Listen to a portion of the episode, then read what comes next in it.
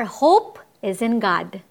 Nagtataas ang presyo ng gas, pamasahe at mga bilihin. Pabata ng pabatang biktima ng rape at pagpatay. Outbreaks ng iba't ibang sakit.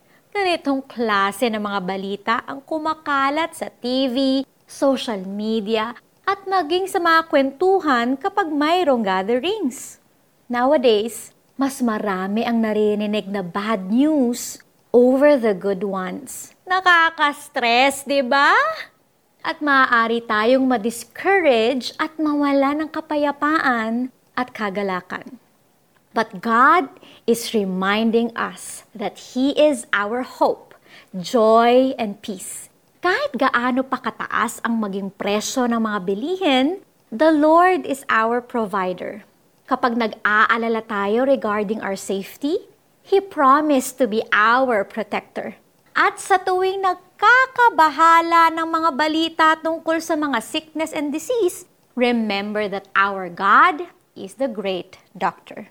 Pinalaya na niya tayo mula sa pamumuhay na mayroong pag-aalala sa ating kalagayan at kinabukasan.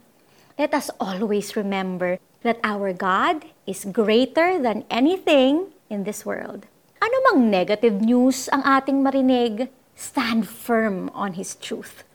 Our hope is in God. Sa ating Diyos, may pag-asa. Sa Kanya, pwede tayong mamuhay ng may kagalakan at kapayapaan gaano man kasalimuot ng nangyayari sa ating kapaligiran, hindi niya tayo pababayaan. Let's pray.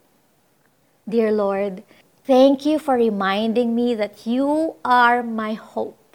I pray that the Holy Spirit will always remind me that you are God Almighty and that you are Lord. Kayo ang makapangyarihan sa lahat na nagmamahal at nag-iingat sa amin.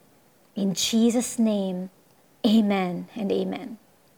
Application time na, then make it a habit to intentionally look for more good news na makakapagbigay naman sa iyo ng encouragement. Ipagpasalamat mo sa Diyos na may ginagawa siyang mabuti sa kapaligiran.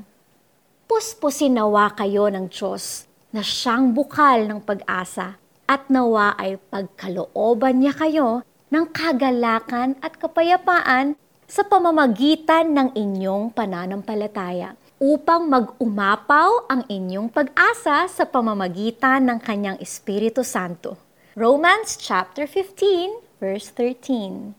God bless everyone. I'm Jamie Santiago Manuel.